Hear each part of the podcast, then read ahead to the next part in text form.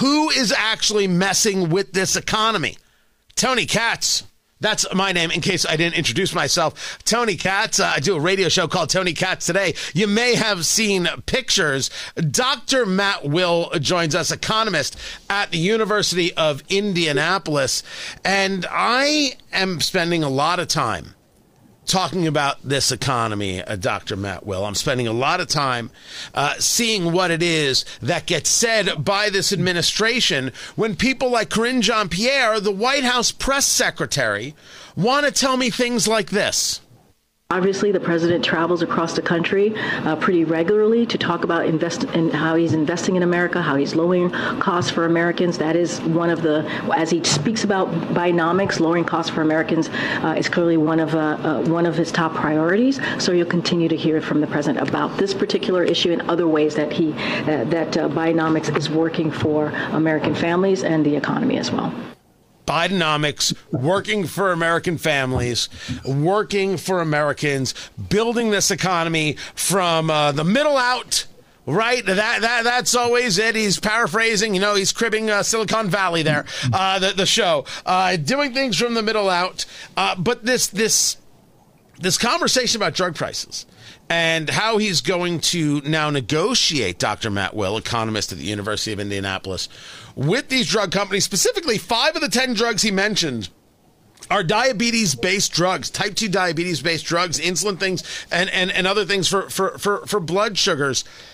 Isn't that, and I believe this is how you see it if I understand your work, uh, isn't that going to be not helping the, the average American, but in the long run hurting them greatly? You know, Tony, let, let me change the phrasing. I don't like what you said. You said it's negotiating. He's not negotiating, it's called price fixing.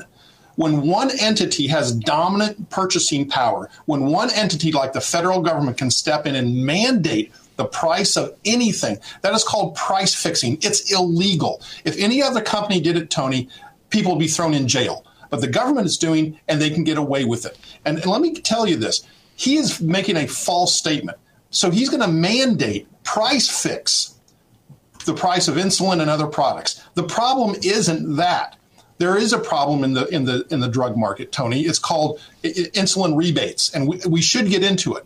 And CVS Caremark is a major culprit of this. But all they're doing is they're going to fix the prices. Now, Tony, what's the consequence of that? The consequence of fixing prices is to reduce the amount of money that a company like Lilly can invest. It cost approximately $2.3 billion, Tony, $2.3 billion to make a new drug.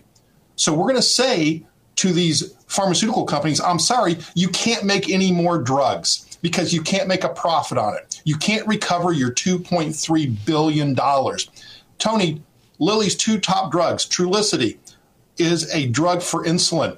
Uh, is a drug for breast cancer so what we should say i'm sorry don't do any more research on on insulin on diabetes or breast cancer? And we should note if we're talking about eli lilly uh, specifically which is something near and dear to us because we're both in the indianapolis area this is a stock price that went from about 140 150 when dave ricks uh, the ceo took over to a stock price that when i last looked uh, full disclosure i don't own any uh, lilly stock over $500 a share. They have had absolutely monumental and massive growth over the, the years, and it is the stockholder, the people just like you and me, who have benefited uh, uh, from that. Even in these turbulent times, the price has done extremely well compared uh, to, to the rest of the marketplace. Your argument is Lilly could be one of those people negatively impacted, specifically the people who own stock in Lilly, because of these moves that are made possible by the Inflation Reduction Act. No, let me no forget about the shareholders and let me be full disclosure. I own shares of Eli Lilly and I benefited from that price increase. But the price is going up because the market,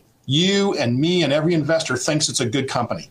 And they are a good company. They're a great company. But Tony, that is not as a result of high drug prices. Let me give you one piece of information.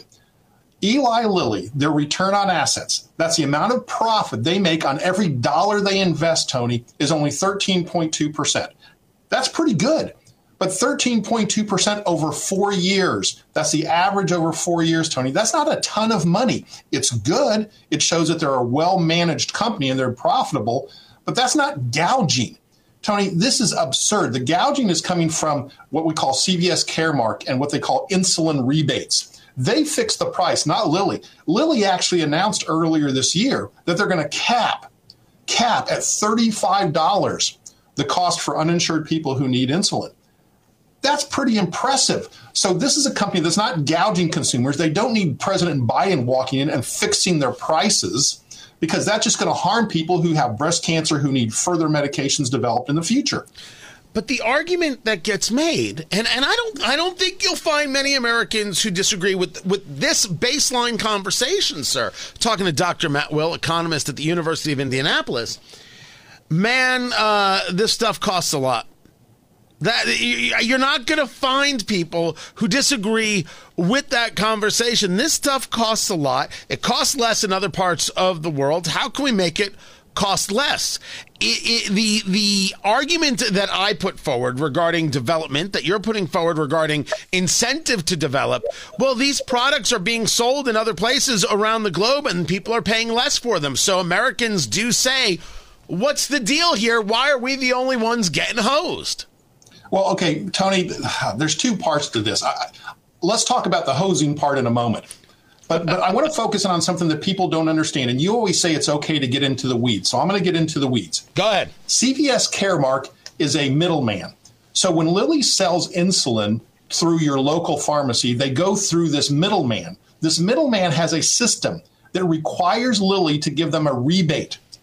If you want to get on their list of approved drugs, so if your employer Tony, if they want to offer Lilly drugs, Lilly must agree to do a kickback, a rebate to the middleman in order to get on their list.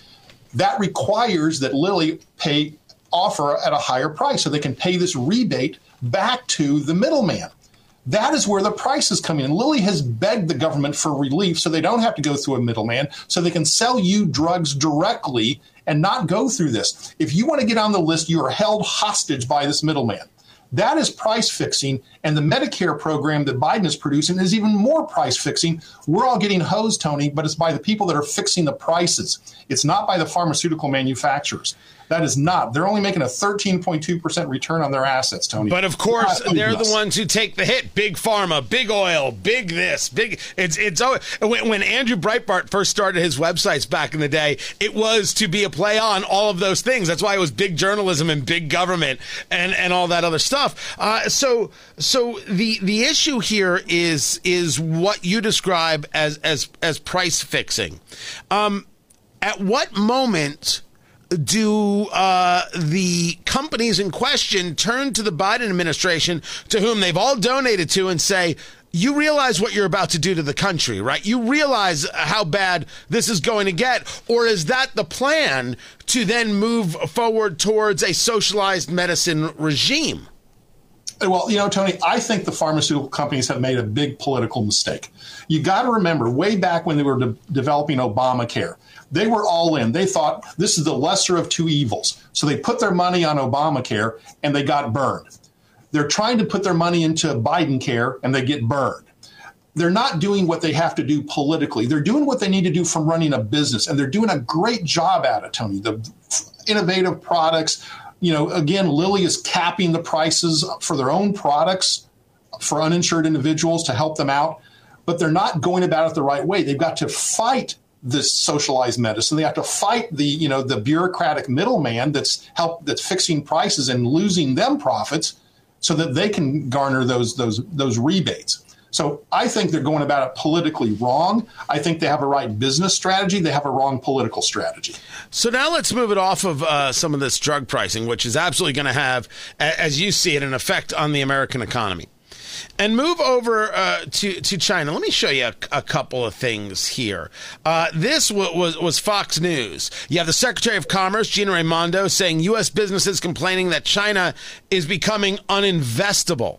Then you have the Secretary of Commerce in China and Raimondo's China, according to the Wall Street Journal, offers glimmer of hope to battered U.S. businesses. I think this is a conversation of a battered China economy, you have these two major real estate companies that are going belly up. Already one has filed for uh, uh, bankruptcy protection here in, in the United States. Billions of dollars lost in building these ghost cities the way China has decided to invest in its infrastructure, learning nothing from Japan, which has had 30 years of stagnation. And now they're starting to enter this because there's nothing left to build. No apartments left to build, no bridges left to build. You have some of the poorest uh, uh, uh provinces in China where the uh, ca- the GDP per capita is 7,200 US dollars a person, and those provinces have 11 airports. One province, $7,200 GDP per, GDP per capita, and they have 11 airports. Uh, so you take a look at those two things where businesses are telling Raimondo that China's uninvestable. And now, as the Wall Street Journal puts it, there's a glimmer of hope because she went to visit. What's your take on what China's doing and what Raimondo is saying, or what they're saying to Raimondo? Misreporting. Tony, it's misreporting. A glimmer of hope. What is she doing over there? I believe that what's happening is this just a hey, I'm an important person. I'm an you know I'm a big shot in the Biden administration. I'm going to go visit China. The, the fact is that she should be shining a light on the fact that China has been building these ghost cities, that U.S. companies have invested in Chinese uh, sovereign wealth funds. They've invested in this construction, that there's a bubble bursting in China and it's going to have a ripple effect. What she should be doing is saying, U.S. investors, get out of China. Don't put your money into Chinese investment funds. Don't invest in Chinese real estate. This bubble is here. It is bursting. But instead, she's trying to create this perception that things are great. Tony, that's a lie. This, this administration continues to provide economic lies. There is not this rosy scenario in China right now. It is very pessimistic. It is not good, and she shouldn't be encouraging U.S. companies to invest in China at the moment. I, I, I don't disagree, and and I'm only concerned about the investing in China so far as the American people are going to have to bail out somebody on on on Wall Street. But this ties into a a a conversation that came up where there's you have this this well I think it was uh, CNBC that discussed it. I was trying to remember who said it. That there should be more pressure put on the regional banks to ensure they're prepared to handle debt in case people are are defaulting. That's the way I, I took it, and it reminds me of the conversations we've been having uh, regarding how uh, Treasury Secretary Janet Yellen and others have treated these regional banks, really putting them on blast, telling them not to lend and putting the squeeze on them. And then you see Silicon Valley Bank as it went under Signature Bank in New York. You saw other problems, PacWest having a- a- an issue. Um, these China issues, the ripple effects of their economic implosion. Does this get down to the regional bank level? Will average Americans start feeling it from the bank level, or will they start feeling it from those people who decided to invest in China knowing it was risky, have just cost them in their 401k level? Um, both, Tony. And the reason is because individuals are invested in China whether they know it or not. And so, yes, when the Chinese um, investments go under, like Evergrande, when you this ripples through your 401k, when it ripples through the assets the bank owns. Remember, people have assets in banks. They have investments in banks, and those banks indirectly own China. And so that's what is going to happen to the regional banks. They will be harmed just like the rest of the world will be harmed when the second biggest economy in the world starts going down. And I'm sorry to say, regional banks will be impacted just like everybody else. The impact that they are going to get is that going to be seen uh, in merging? Is that going to be seen in collapsing? Is that going to be seen in bailouts that come from whatever Janet Yellen, if she has some personal connection, decides to bail them out? So some people will be okay and some people won't. What's the sign you look for? And I'm not saying that people should have a run on their regional bank, but what is the sign that you're looking for that things are getting tenuous for them? Well, first of all, I don't think there should be a run on the regional banks. I think the regional banks will be impacted, but I believe they've been managing their risk very well. Um, and I said it again we have investments in China you don't even realize. It's in every investment you have, it's in your national bank, it's in your regional bank. But I believe that the regional banks are better positioned to withstand a decrease in asset values that is the result of China's collapse than the national banks because the regional banks have been managing their risk. So you said it well, Tony. Janet Yellen's friends at the national banks will be bailed out when China collapses. The regional banks will be fine because they manage their own risk. So I'm not that concerned about it from a regional bank standpoint. Dr. Matt Will, economist at the University of Indianapolis. Always appreciate you taking the time uh, to be with us. I'm Tony Katz.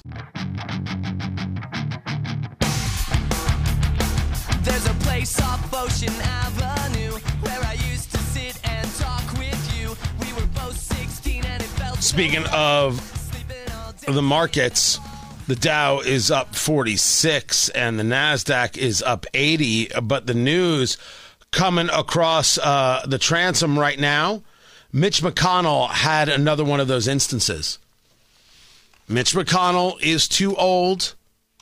It doesn't matter if Republicans like it. Facts are facts are facts. Um, it was CNBC reporting that Mitch McConnell freezes, struggles to speak in second incident this summer. That's all I've got right now. That's all I have on it. Age is so much a part of this election season. It is. It is a huge, huge part of this election. It's going to be addressed everywhere. It's going to be about not only about Biden, but of course, it's going to be about Trump as well. Except the, the conversation is not as strong about Trump because Trump seems to be, whether you like him or not, in total control of, of uh, his faculties. Meanwhile, you've got groups trying to push states like New Hampshire not to allow Donald Trump on the ballot. And even Chris Sununu, who hates Trump, the governor of New Hampshire, is like, yeah, let's, you know the Trump being on the ballot should not really be an issue here in the state of New Hampshire. And anybody who says the 14th Amendment doesn't understand anything about the 14th Amendment to the US Constitution. Insurrection, it's our it's our it's the 14th Amendment section 1. No, I'm sorry, section uh, 3. I apologize. No person shall be a senator or representative in Congress or elector of president and vice president or, or hold any office, civil or military, under the United States or under any state who, having previously taken an oath as a member of Congress or as an officer of the United States or as a member of any state legislature or as an executive or judicial officer in any state to support the Constitution of the United States shall have engaged in insurrection or rebellion against the same or given aid or comfort to the enemies thereof but Congress may, by a vote of two thirds of each house, remove such disability. This was about people who fought. oh. good Lord Almighty! It's it's embarrassing. It is embarrassing how people uh, address things.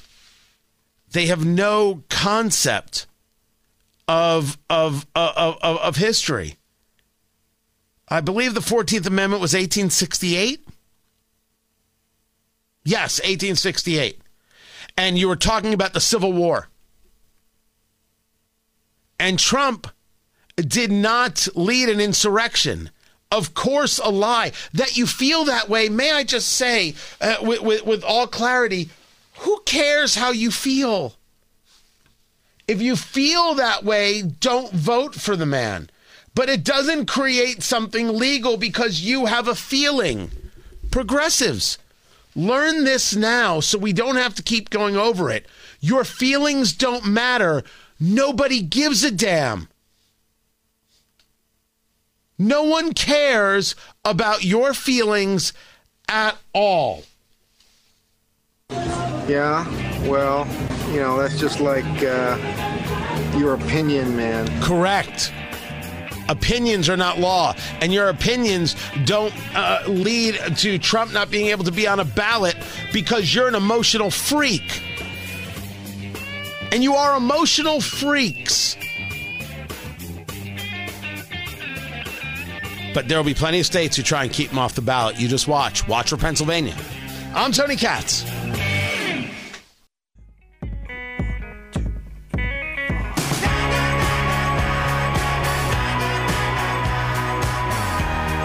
I'm telling you, this Mitch McConnell story is about to become a thing.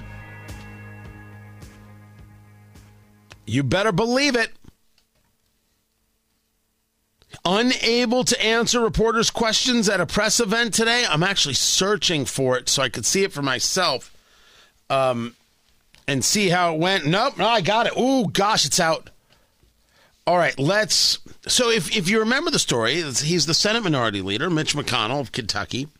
He started answering a question uh, at a at a press gaggle um, there uh, on on the hill, and he just freezes. He just stops. He's staring off into nothing. If it wasn't for a couple, another couple senators there who kind of moved him out of the way, and he seemed to get his bearings back, and oh, he was fine. And we said, just like this, okay, Mitch McConnell's not okay. There comes a moment where you are too old. That's the end of the ball game. Thank you very much. So, what are we waiting for? But Republicans, they don't know how to respond to things. I have not seen this yet or heard this yet. Here it is Mitch McConnell. What are my thoughts about what? Running for reelection in 20. So he was asked what were his thoughts? What are his thoughts about running for reelection? Here we go. What are my thoughts about what? Running for reelection in 2026. That's, uh,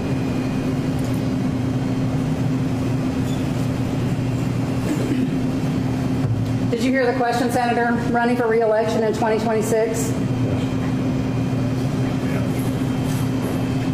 All right, I'm sorry, you all. We're going to need a minute. Oh, oh, wow. Wow. Uh, Sarah, I will. It, it, Sarah, it's available for you. You gotta, you gotta post it. Oh, okay. Not a doctor. Let's let's start with with that. He starts trying to answer the question, and it's clear that there's nothing processing. This is uh, the layman's way of, of discussing it. Was it a stroke? And then whoever that aide is asking the question that loudly, she's standing right next to him, arm around him, uh, left arm around him, uh, so she's to his uh, right, uh, left arm around him, and then right hand on his arm. That's the end. Now, our problem is, and you know this is true, for people on the political right, they see something and they say, okay, that's got to end. All right, we're done here. The political left is like, nah, we'll get to it when we feel it's uh, in our best interest. We don't care that Dianne Feinstein has her child with power of attorney, her child 60, whatever, however old the kid is. She's a senator. And somebody else's power of attorney over her. And we say, why is Dianne Feinstein still in the Senate? And Democrats say, how dare you, ageist? Dianne Feinstein doesn't know where she is. I would bet you cash money that Dianne Feinstein can't clean herself after going to the bathroom.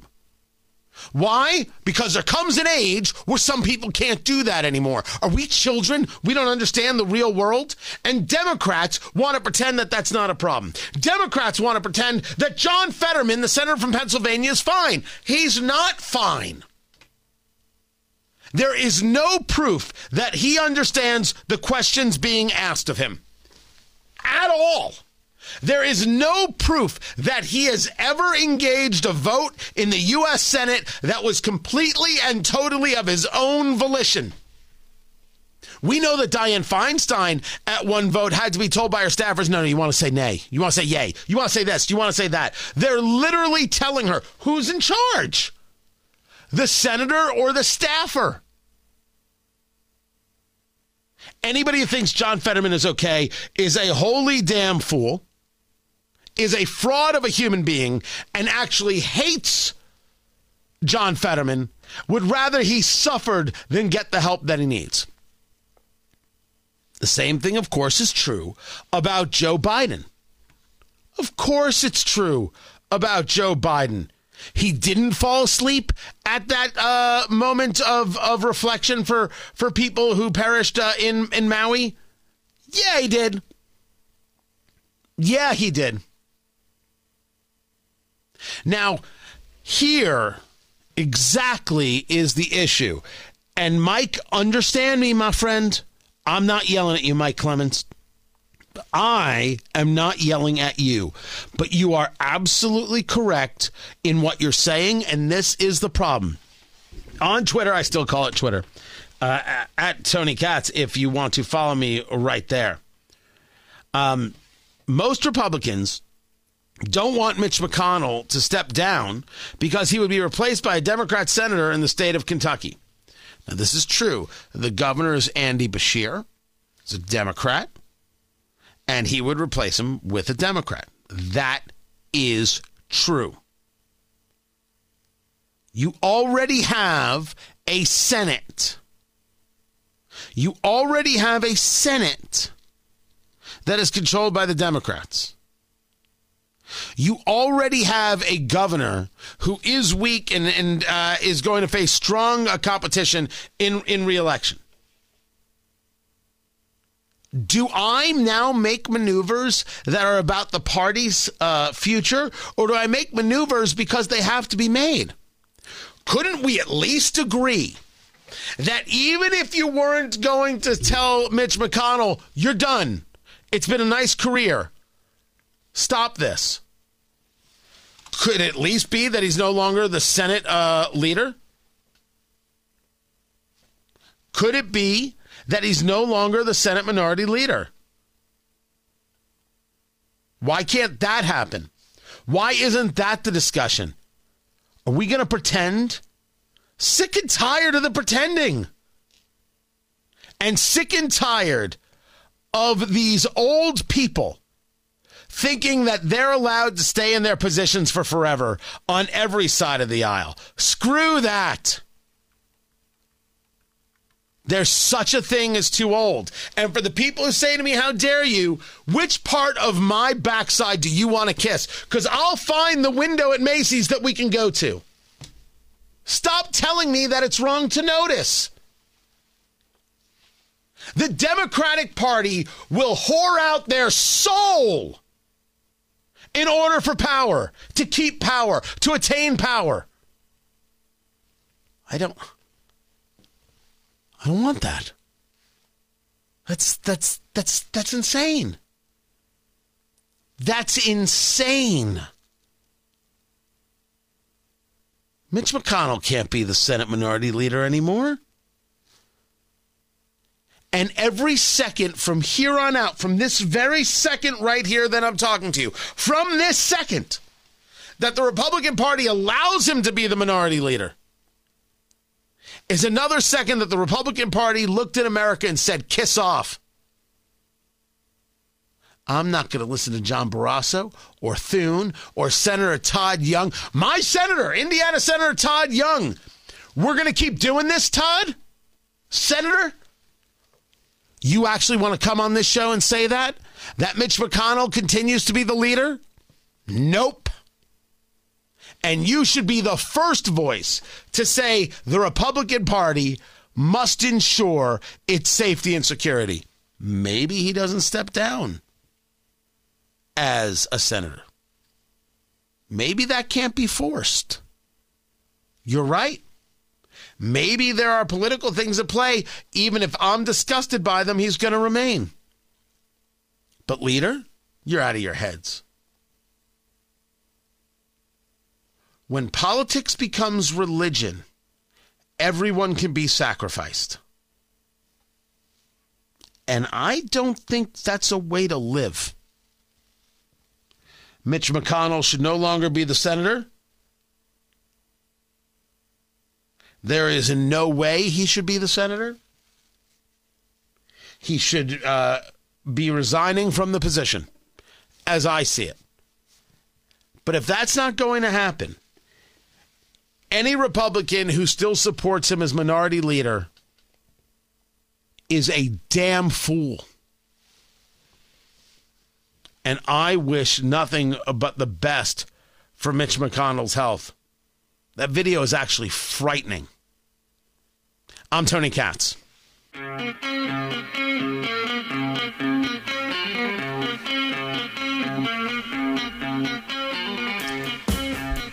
The shooting that took place at the University of North Carolina didn't really keep on the front pages now, did it? That's that's odd.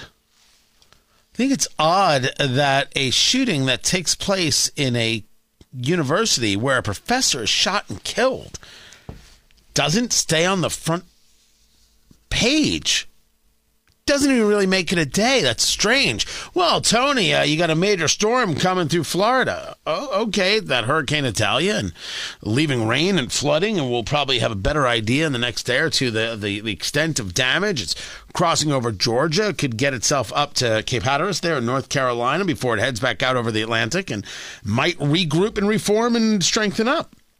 Tony Katz, Tony Katz today. But the, the this this murderer is a PhD student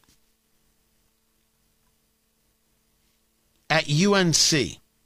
And as I looked at it, it, it, it seems to me that a Chinese national student shot and killed his uh, uh, professor, an associate professor in the Department of Applied Physical Sciences, who is also a Chinese national. Well, as Mia Cathell points out over at Town Hall, the alleged killer is a Wuhan educated doctoral student uh, who's uh, accused of murdering this faculty member, his mentor, inside a campus lab. And she hit the headline The media is about to bury this school shooting story. Isn't that the truth? So, first, is this not a story because, well, he's not a white supremacist? We don't need to pay attention. Let's pay more attention to the shooting in Jacksonville where three people were murdered because this guy wanted to kill black people. I mean, that's what happened. Don't deny reality. The guy who killed all those people in the synagogue in Pittsburgh wanted to kill Jews. But there is an interesting story about how this guy chose the Dollar General because he had wanted to, I, I, think he wanted to go someplace else, but somebody was armed. And so he chose this location. We've seen that before where people don't choose the armed location. There was a story out of Atlanta a few years back where somebody was going to massage parlors and and killing people. Ah, you see, he was targeting uh, Asian women no, no, actually, there were many, many places he could have stopped if he wanted to hurt people who were Asian. He was targeting the massage parlors because he thought it was a personal weakness that he would go there and he wanted to end the weakness. There's the story that gets told, and then there's the what is. The problem is, is that we have a media apparatchik that is only interested in the story they want to tell, not the what is, and they therefore want to paint a public opinion utilizing that. So this this shooting in uh, of this professor, where we learn that um, there's this this digital trail that they actually worked together and worked closely together in a laboratory setting. Now, no one will notice that this guy was from Wuhan. No one will notice that he utilized he, him pronouns.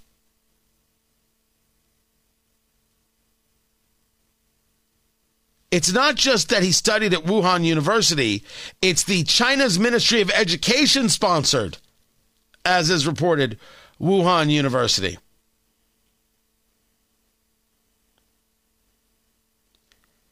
There is going to be a question that should be asked about whom we let into the country and all of these uh, visas that are given to foreign nationals to study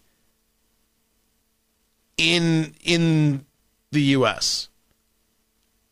It is not that only a Chinese national is a, a problem. There are people who, cause problems who are American citizens, uh, of course.